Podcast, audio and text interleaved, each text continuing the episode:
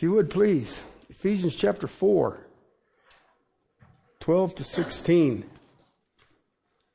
Please following reading the Word of God. For the equipping of the saints for the work of service, to the building up of the body of Christ, until we all attain to the unity of the faith and of the knowledge of the Son of God, to a mature man, to the measure of the stature which belongs to the fullness of Christ. As a result, we are no longer to be children, tossed here and there by waves and carried about by every kind of doctrine, by trickery of men, by craftiness and deceitful scheming. But speaking the truth in love, we are to grow up in all aspects unto Him who is the head, even Christ, from whom the whole body, being fitted and held together, by every joint supplies according to the proper working of each individual part, causes the growth of the body for the building up of itself in love. Father, we come now to hear you. Father, we come now to be filled with your word. Father, to be strengthened, to be built up in unity as one body so that the world will stand in awe. Father, we come now to hear you. Please, Lord, teach us. In Christ's name, amen. What we are looking at here in 12 to 16 is coming out of verse 11, 10 and 11 actually. Okay, and it all comes a part of that, and we start seeing that the Lord had given, because of his victory over sin and death and demons. Because of that victory, he got the spoils of the victory. In doing so, he gave gifts to all. But we also saw that he gave gifted men to the body of Christ, which was purchased by the blood of Christ at the will of God the Father. So we started moving into this and we started seeing that we individually, okay, each one of us are being perfected by gifted men. Every one of us. All right?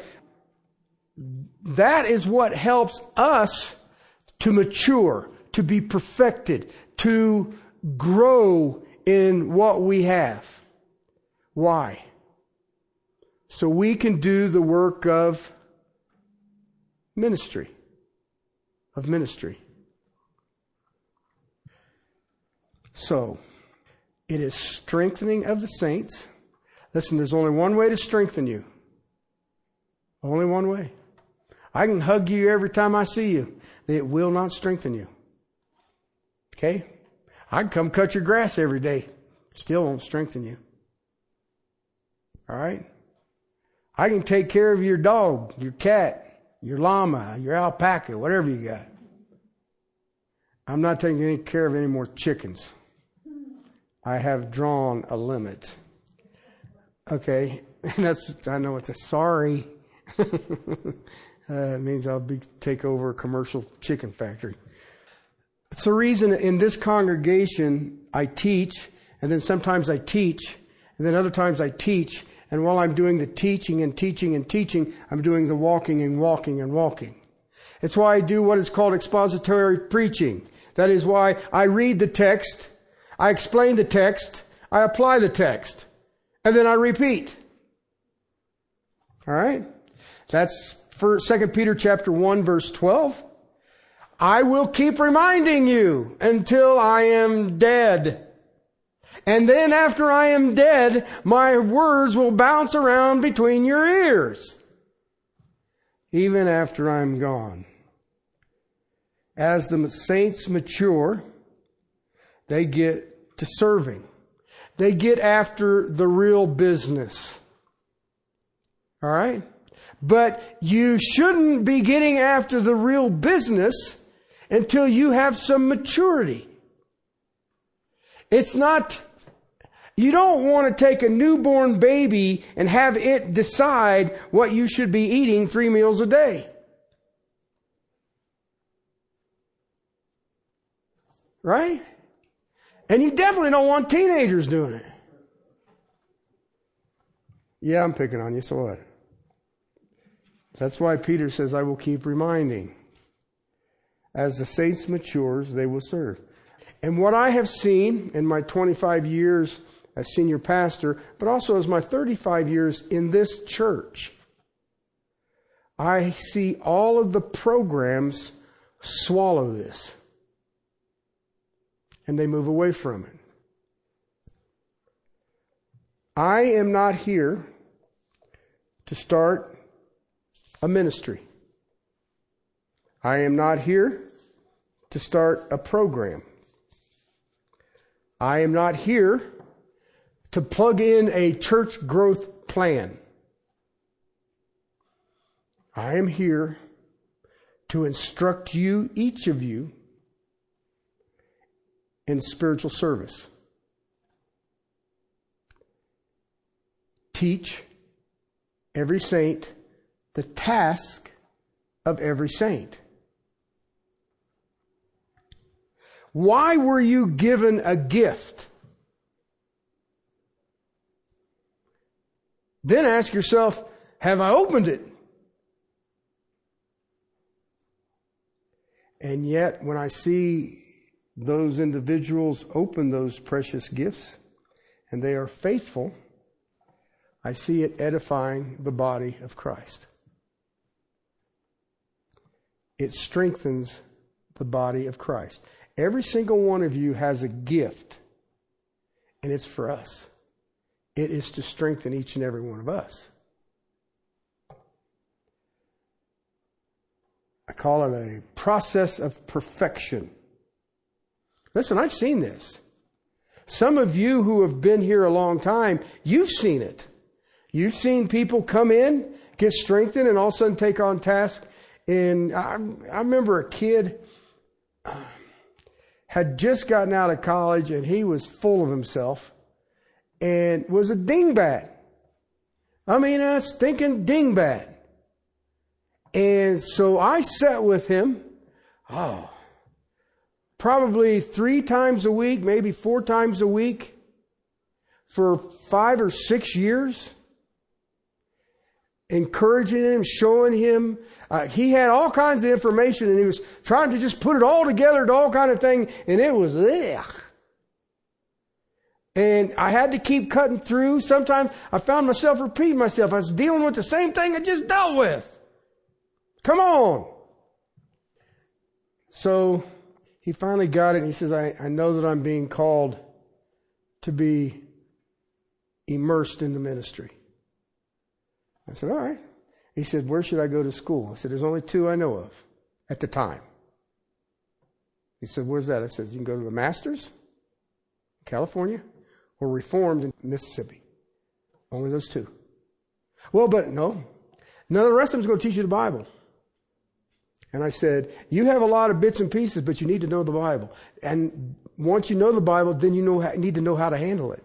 Because it can be used as a sword, as a rumfi, which is this great big blade that says, Katie, bar the door, I'm swinging. Or it can be used as a Machaira. And that's for close, close quarter combat. You can get in good and tight. I know a whole bunch of people can use a rumfi. But the thing I learned about a rumfi is I can take one step back and you missed. If I'm with you on it and I've got the other one. I ain't missing. Okay? We need to, you need, there's times you need to do both. Uh, but what I've learned is the talent is in the Machaira. Okay?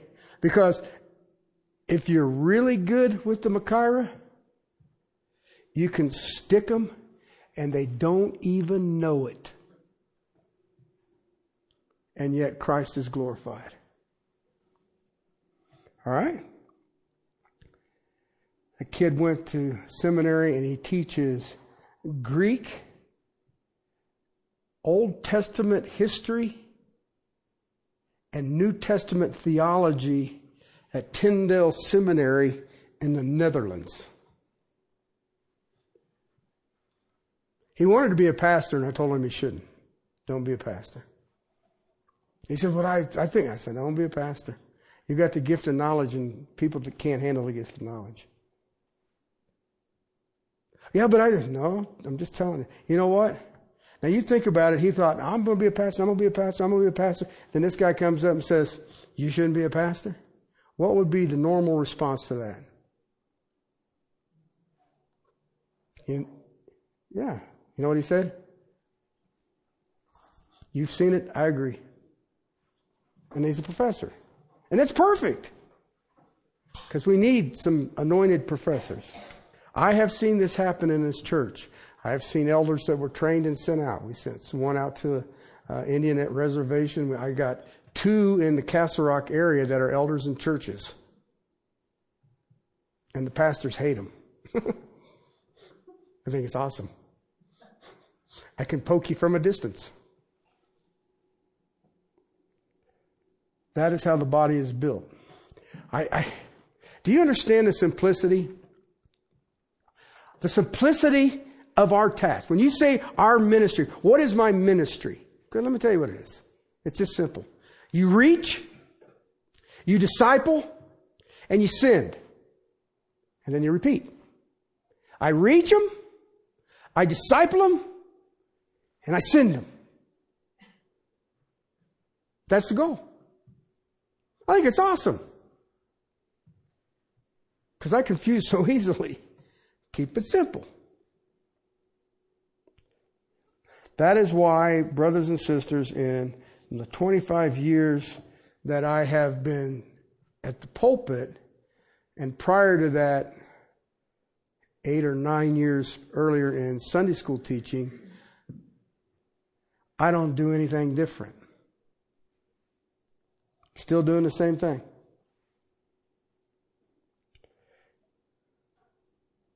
We should do what needs to be done. And I just told you reach, disciple, send.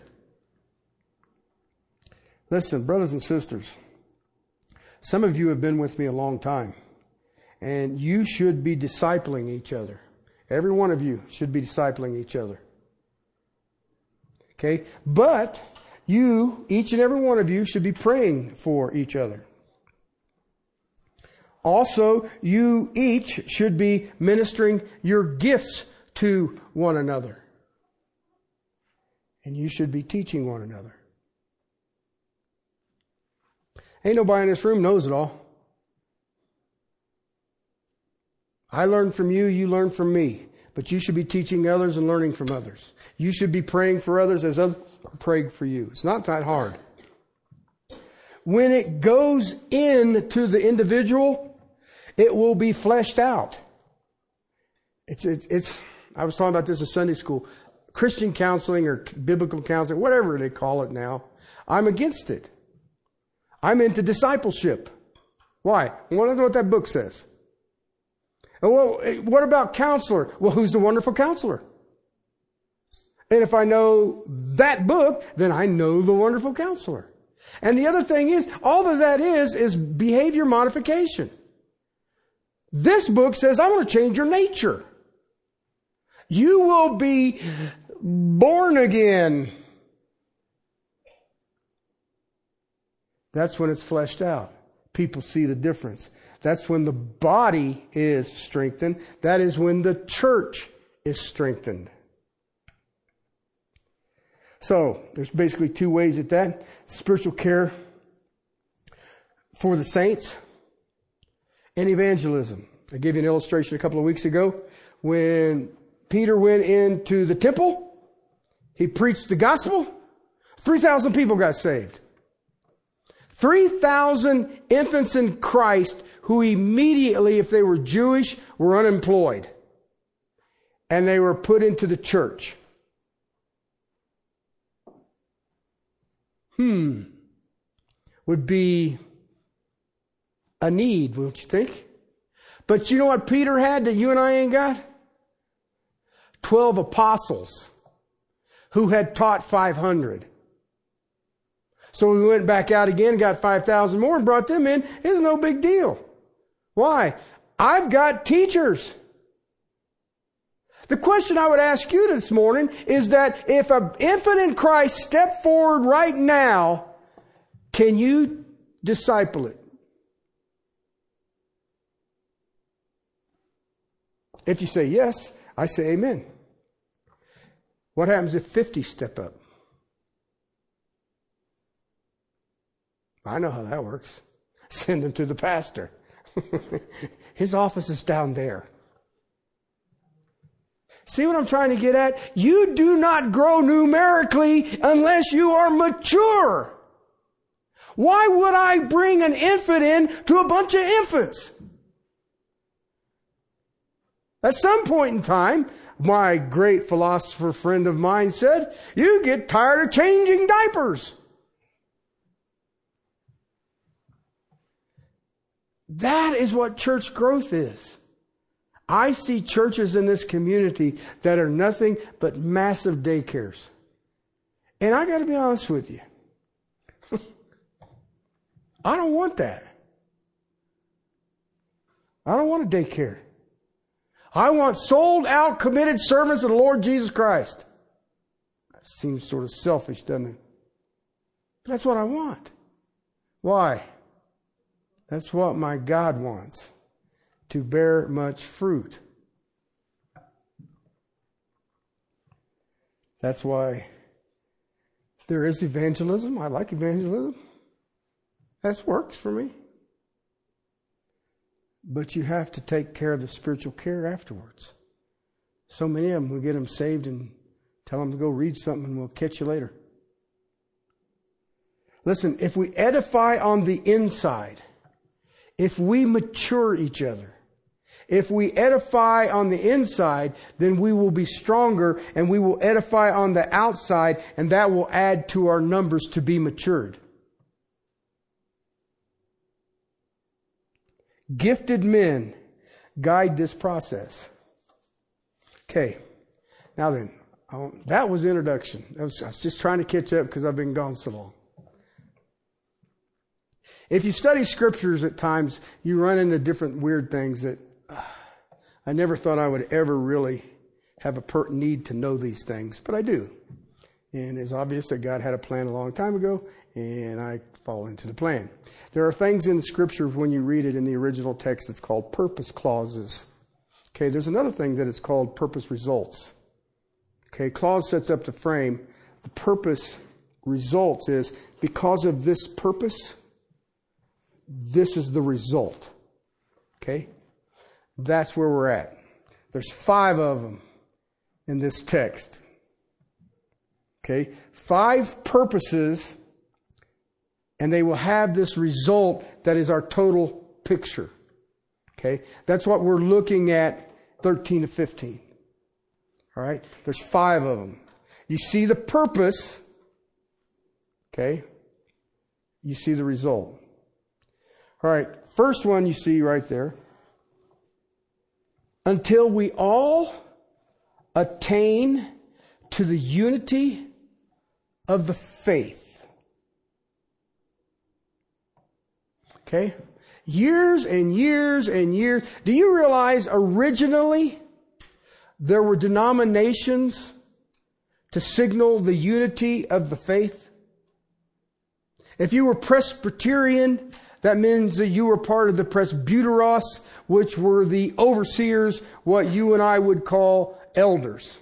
But they took it to a different level. They have district presbyteros who oversee the presbyteroses of the local churches in their districts. Okay? Baptists, but you can't guess what they're focused on, huh? All right? Methodists were based on methods. Okay. But they, you got this because we wanted to show you if you wanted to be in the method system, then you'd be in a Methodist church. If you wanted to be in the let's throw everybody in the bathtub system, you'd be in the Baptist church. If you wanted to be in, and so on and so forth. You see how it works? Okay. Do you realize that that really doesn't produce unity? I have heard this all of my Christian life. Unity, unity, unity. And I have seen something that I could never really put my finger on it over the, about the last, since about January, it hit me. Okay? I hear unity all the time. I hear it across denominational lines, different fellowships. We want to be unified. Okay? But you know what I noticed every time? Eh, go check it. You don't believe me, go check it. That unity is based on compromise. If I can compromise on this, then we can be unified on the rest of this stuff. I was around when the ECT document came out. I don't know if you ever remember Evangelical Catholics together. And they brought all the brain powers together and they met somewhere down in Florida, I think. And they got down there and they said, you know, with our views on society and abortion and the role of government and helping people and uh, charity and all the rest of it. Why aren't the Catholic and evangelicals joined together? And um, R.C. Sproul jumped right in the middle of uh, their great apologist. And he says, if you don't know the answer to that, what in the world do you have a PhD in? RC, brother, we're unified. And they said, We can sign this document if you promise not to proselytize Catholics and we won't proselytize evangelicals. The evangelicals walked out. MacArthur looked at him and says, You don't understand. The Catholic Church is our greatest harvest. well, that would make you feel good, wouldn't it? You're taking my sheep. Not all of them. See, Compromise will not get you unity. It's impossible. Listen, I have seen it. Well, if you hug, act like you like each other. Hug each other, you know, and when strangers come in, say, well, they just like each other. Look at, they're all just, they just all, they hug each other and, and they all talk to each other. We all just sit, sit around and talk. We all talk to each other. We all, oh, look at it. That's unity. That's unity right there, man. And I've heard it says that if you're very affectionate with one another in the congregation, you will draw people. You also need to draw people that like the same things. Because you can unify on the same things. I remember years ago, we had a group of us here that would hunt every year.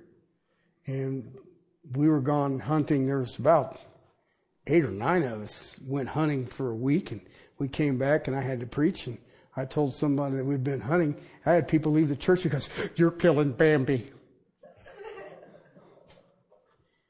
And I had to tell them, I said, there's a reason they call it hunting and not finding.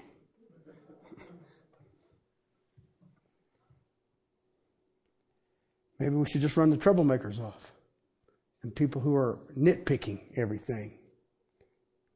Listen, let me explain something about the unity of the body of Christ. Okay, you may be shocked.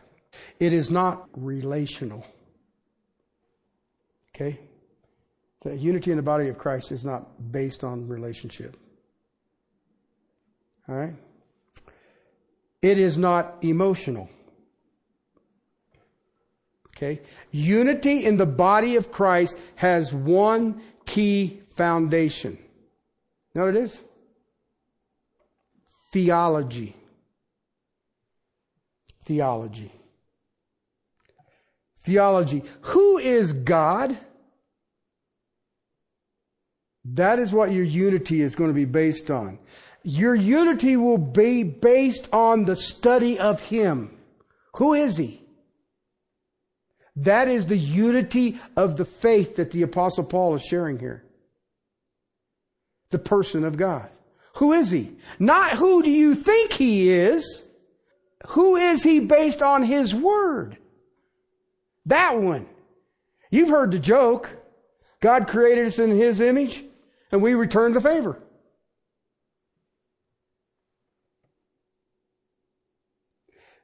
The unity is based on the content of the gospel. Most people think the gospel is Matthew, Mark, Luke, and John. The gospel is Genesis to Revelations.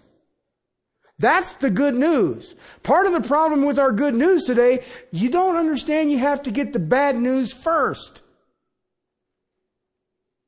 Because if you don't know what the bad news is, the good news doesn't mean anything to you. That's why I see grace so cheapened today. Why? I've asked people, what'd you get saved from? Well, I don't know. You should figure that out.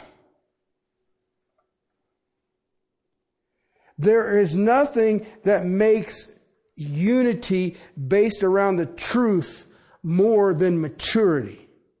Listen, you put a group of spiritual fathers together, it will knock your socks off. Because they will draw upon the Word of God and say, let us reason together from the Scripture. Interesting. An interesting concept. I have been accused of so much, but never to my face. Why? Because I will challenge them on the scriptures. And if you don't know the scriptures, do you want that challenge? Nah. Because it will expose me for not knowing the scriptures. You know what that is, right? Pride. And I know I don't know a lot about this thing. I mean, I, I, you listen, and Deuteronomy's one that drives me nuts because you got these, you're going all of these places and I don't know where they are. When they tell me they're going to the Jordan, I know where the Jordan is. But I don't know. You know, and it, you know, no wonder you guys wandered around 40 years lost. You didn't have a map either. This, brothers and sisters, this is as critical as it gets in the church. You can get by with team building.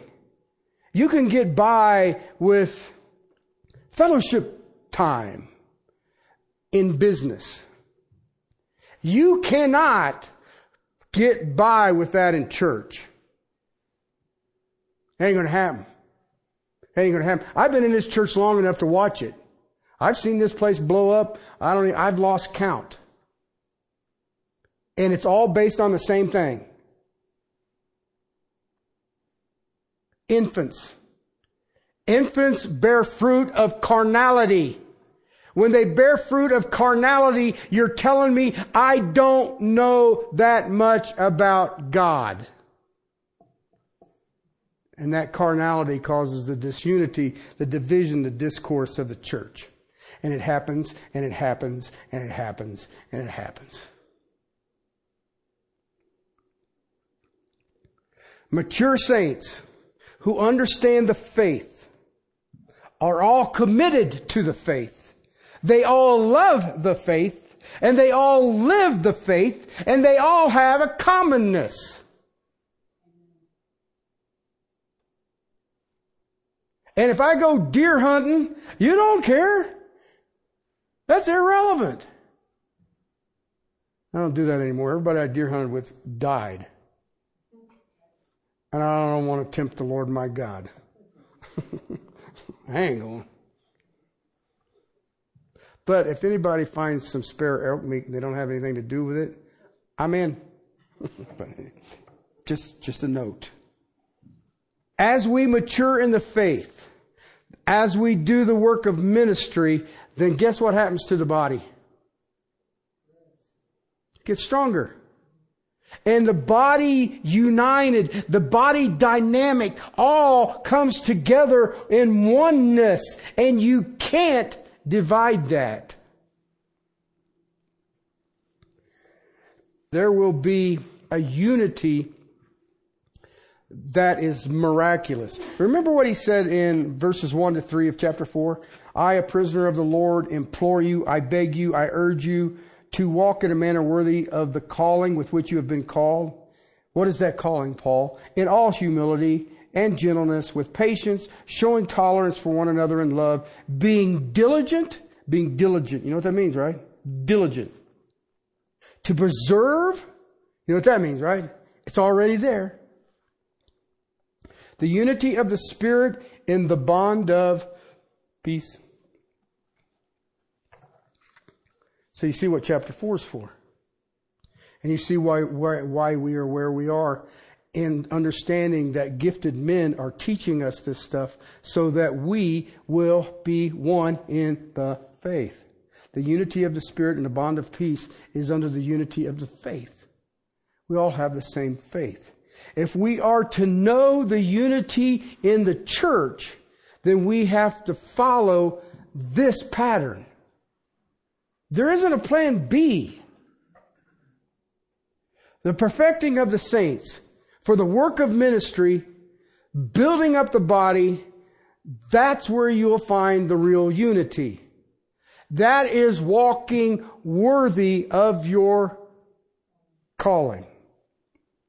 There can never be unity in a church without doctrinal integrity. Okay? Hey, I got, I know churches right now that believe in evolution, but about half the congregation thinks they're wrong. How in the world do you get unity out of that? Because I talked to the pastor, he says, well, I can see where they can come up with evolution. I said, I got one question for you. What's that? Why did Jesus believe it was seven days? By the way, did you know he was there? That means he could have counted them. Well, that's not an issue that, well, listen. If God can't figure out how creation got started, how do you know the salvation message is right?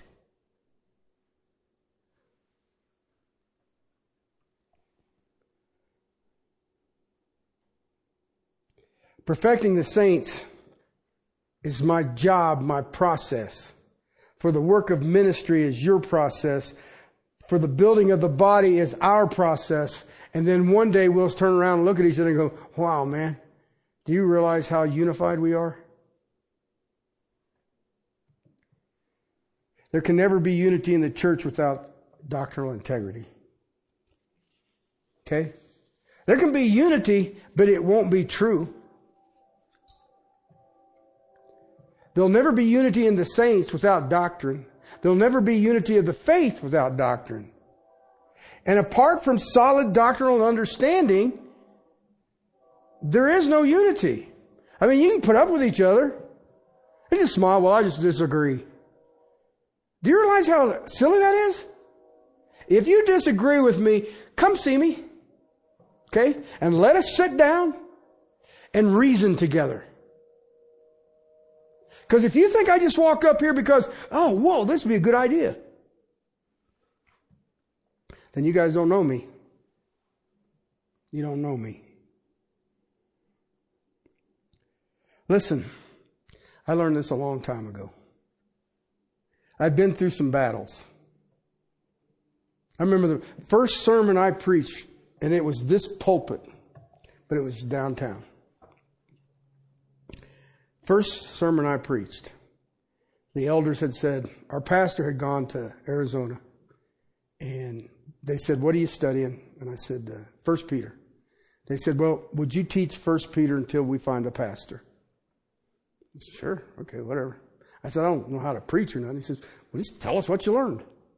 All right. So I poured myself out for the people that was there and at that time, our building was downtown, and you walk through the pews to the back door, and you shake everybody's hand on the way out. That's that Baptist thing. You're supposed to do that. Act like you like somebody. I never did figure out what that was for. I don't know. Because there was a couple times, I man, I just run and hit it, and the car's right out there. Uh, but uh, I st- first sermon I ever preached, first one. I stepped down and this guy steps out of the pew, sticks his finger in my face, and cusses me. And I was like, wow, I messed that up. Hank later told me, he says, I knew you were called to preach. And I was like, Hank, why don't you stay on the ranch? But anyway, he says, You didn't bat an eye. I said, No, I was in shock. Okay? That's stuff to, you, you know, I learned from, you know that this church has never made me their pastor? They were going to have a vote and we showed up for the vote and there were all kind of people there that I ain't never seen before in my life who said they were members of this church and it was going downhill fast. And I was like, wow, man, I'll go back to pulling wire. and they called the meeting and they never rescheduled a meeting. I was like, wow, that's interesting. But you know what? I learned from that without the unity of the faith in doctrinal integrity, you can't get through that stuff. Can't do it. So I'm still your interim pastor. 20, 25 years. I wish Hank and them would find somebody. I'll be seeing him next week. Hey, man, you're slow. But anyway, just kidding. Here's something that I learned. We must agree about Christ before we can agree in Christ. Do you get that? We must agree about Christ before we can agree in Christ. And let's be realistic. What is the church? It's the body of Christ. If we're going to have unity, then what? We better agree about Christ. That is the unity of the faith the Apostle Paul is t- teaching us right here. Should be all of our desires that the church be one. Oneness. You've seen that since we stepped into chapter 4. It's, when you see that oneness, it is a wonderful gift. I can't even describe it. I have had opportunities in, in, in my life to be around some amazing men of God in some unique situations. And there was an absolute oneness. And I mean, one of the guys was Presbyterian, one of the guys was Church of the Brethren, and I mean, there was non-denominational, whatever that is. And you just, we're a Bible church, and I thought, aren't all churches? but anyway, but I just go through all of that, and I remember being around it several different times I've been around this large groups, and you're just sitting there going, this is amazing. I taught, the first time I taught in Baku, Azerbaijan, I taught every pastor in the country. 23 of them. There were charismatics. There were Pentecostal. There were Presbyterian. There were Baptists. There was non-affiliated. They were all there. And I taught Romans. Tell me that ain't a controversial book. Because I can deal with spiritual gifts. Yeah. Okay. I can deal with predestination. Whoa! Everybody loves that. I get to deal with all of it. And you know what? Absolute unity when I left. You know why? They knew I wasn't bringing an American teaching to them. I was bringing the Word of God to them. My dear friend Stephen Olford, he is in glory. Where are all my friends in glory? Anyway, he's in glory. He preached on every continent on the globe except Antarctica. And he believed that the penguins were already saved. But he had preached on every, you know what? His message never changed. What he told the Easterners, he told the Africans, he told the Europeans, he told the Far East, the Near East, the Middle East, he, the message is all the same. You don't tailor it to, well, the society says, the society's going to hell. The society doesn't know it's going to hell. You should tell them. Do it in love. Do you know you're going to hell?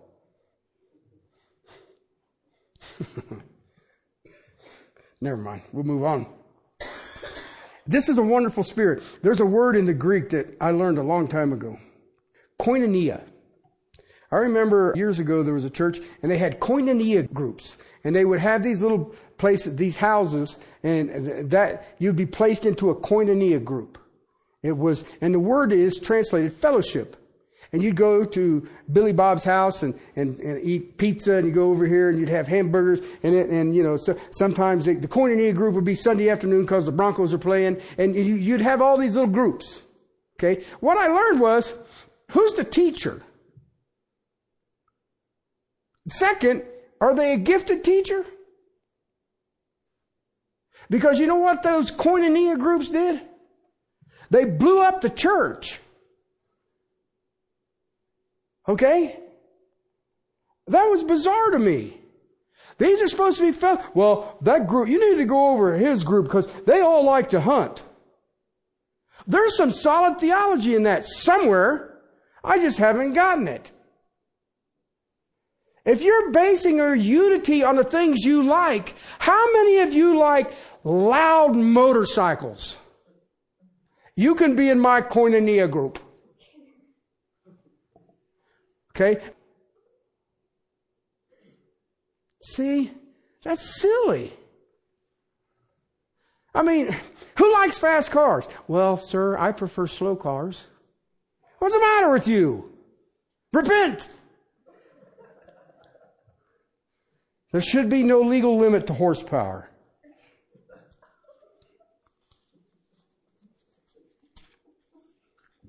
How's your theology? You see what I'm trying to get at? If I'm dealing with the eternal destiny of people, why would I? Well, do you like dogs? Actually, I'm a cat guy. Well, what's the matter with you? Well, they have nine lives. You see? Of course, I got a dog won't shut the door. She'll open the door. She won't shut it. I sat down and had heart to hearts with her. Listen, I, I want you to understand this. Our unity cannot be based on, well, I have more of a white collar congregation. What? You think I'm kidding you? We've got a homeschool church. What the heck is that? What is that? You're unified because you homeschool? No, you're not. I guarantee it. I've seen it. Well, we have white collar. We have blue collar. Listen, the largest, I've been in two churches, massive churches. One in Memphis, Tennessee, and one uh, in Panorama City, California. Okay? And uh, the one in Memphis, they run on their Sunday morning service about 45,000 people. You set up in this balcony. I went there on a Wednesday night and there was almost 3,000. On a Wednesday night. And I remember setting up in this balcony and they've got this thing that looked like the drive-in movie screen that you could see the dude. Because when you looked at his pulpit, he was about that tall. And so you see him up on the screen, and of course it was amplified, and you can hear. And I looked around. There were Orientals, there were blacks, there were white, there were people that looked like they were dirt poor, they looked like people who were driving Rolls Royces, and they were all in the same congregation. I seen the same thing when I was out in, in California. Not to that degree, eight to ten thousand. And you just look around, they had handicapped people, they had people, they had people there that you're sitting there going, I don't think that they can hear. I don't think they have any communications, but they asked to be baptized. So they heard something. Eh, but you didn't base the church on, well, we are going to reach this demographic group. Oh, well, that's silly. I was talking to our friends that was here last week. You guys remember Todd's? Their church just, or their church just bought some a building and property uh, next to this two major highways is an old daycare. Huge. They bought it $185,000. They, they bought it. They're going to have to do a lot of work on it. And I said, well, you bought it because of the access and everything? He said, nope. He says the elders of the church bought it because it backs up to a residential community that is far below the poverty line. And those people need hope. See that going on around here? See the difference? When you are unified in doctrine, then it is supernatural and the other stuff doesn't bother you. I had a friend. I used to go to the Shepherds Conference, and it's always the first week of March. And what I went, there was a number of reasons I went, but one of the reasons I went, I realized whatever goofy thing was coming down the pike was about six months from me from California. So whatever I, they would be dealing with in March, you know, I'd see it in the fall. So you, you kind of get ready. Here it comes. It's not that way anymore. I think some of the goofy stuff starts here and goes out. but anyway, that's a minor thing. But I remember going out there one time. A guy that I admire, amazing mind. And this is a big church.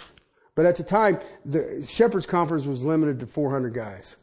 And so, you know, you got really intimate talks with it. So I was talking to the president of the seminary. And we were just talking about different things. And, and he was a graduate of Ohio State. And anyway, we had a lot in common. No, I didn't graduate from Ohio State. I played on the campus. That's why when this, what's the church campus? Like, campus is a bad word for me, man. but anyway. And he said that they had a lady who came in, was looking for a church. And it was during the week. And, and there wasn't nobody there, so it got his task. He says, well, I'll take you in, I'll show you our worship center. So they opened up the door and they walk in. There's nobody in there, nobody in there, just a few of the backlights on is all the rest of it. And he says, all of a sudden this lady breaks down crying. Now, he, I, he said, oh my gosh, oh my gosh, what's the matter? She says, I sense tremendous unity and fellowship here. And it's staggering me. And Dick looked around and said, you know the place is empty. He says, but it's here. And so they left. So I looked at him. I said, What was that? He smiled at me real big and says, I don't know. she never did come back. Now, I look at that and think that's kind of crazy, but I had a lady come here and do it. And I was like, Dick, what have you done? But see, you get that kind of stuff. How do you be unified in that? I've got more I could tell you. I've had people ask for membership here, and one of the things I do is say, tell me how you're saved, how you know you're saved. And what they told me was, oh, I remember we and the elders were sitting down one time, and this lady told us a story, and the elders all looked at me and said, well, Terry, what do you think? And I was like, ah, he just threw me under the bus. and we didn't let her join. I have no idea what that was. Listen, if a person says there's a pink elephant in their living room, you ain't going to talk them out of it. But I know that Jesus don't show up dark. Just, just an idea. People want oneness. And they will compromise just about anything to get that oneness. And when you find that oneness that is supernatural, it's overpowering. Because the spirit of oneness is the bond of peace and it is given to every child of God as long as they are in a fellowship. Fellowship, koinonia, can only exist in sound doctrine. Now, listen, I know right now that I can just take this small group and there's different levels of doctrine and, uh, and understanding. Okay? I understand that. Okay? I don't have any problem with that. But your level of understanding had better come to mine. Because if you're at this level, then you should be heading to this level, to this level, to this level. If someone is at this level, he's already been at this level, so he would agree with you. Okay? But there may be some more in between there that you haven't got the parts put together for. Okay? And there's nothing wrong with that. We all come through. We're all kind of going up them steps. Listen, I told you years ago, we had a bunch of, we'll call them outdoorsmen. Okay? And they were very interactive. But I mean, their wives were, everybody was very interactive. I mean, we'd do a little weekend fishing thing. We'd go do this, we'd go do that. But when the trials and the tribulations of this life hit, they couldn't stand. And it all fell apart. It all fell apart. Because the unity was based on what? Temporal. Temporal. My relationship is based on eternal. And you can only have that, the unity of the person of Christ. Any other effort for unity is superficial. And if you don't have a unity of the faith, you know what? You got nothing. You got nothing. I've seen it be unified. Hey, there's a group wants me to go, uh, what do they call it? Church in the wind. They ride around on Sunday and worship Jesus. What? Can you hear him better? How does that work? I, but well, that's you know that's what we do. we we all ride motorcycles, and that therefore we are what? You're a bunch of guys that don't want to go to church. I, no, uh-uh. I ain't do. Uh, there's a Christian Motorcycles Association. They always want me to up, go up to Sturgis for Bike Week. I don't go. I ain't going up there. Well, but there's all of these souls that need harvest. It's not been to Sturgis, saved and lost. When you're lost, you ain't looking for Jesus unless you miss the corner coming down out of Deadwood. Then you looking for Jesus. But until that time, you ain't looking for nothing. Because you've already found it. No. There's nothing wrong. You want to ride a motorcycle, ride a motorcycle. You want to drive a convertible, drive a, you want to ride a horse, go see my wife. I don't want no part of that. Uh, but I don't, but, you know, I don't care. I do care about the integrity of doctrine. Did you guys ever guess that? In case you didn't. Now you know, huh? Because I know that there is the unity of the person of our Lord and Savior Jesus Christ. Okay? So, the first purpose result of these gifted men in our lives is to bring us to the unity of the faith. Let's pray. Father, thank you for your word. This is what draws us and strengthens us and propels us. So, Father, I pray for this congregation. I pray for those who ain't here. Uh, Lord, that uh, you'll strengthen them for the task that is at hand. Grow them, Lord, in, uh, in your glory and your praise. Uh, Father, may each of our lives walk in a manner worthy to bring glory, honor, to the King of Kings and Lord of Lords. We love you, Lord. We praise you, Lord. Father, even now, we thank you. In Christ's name. Amen.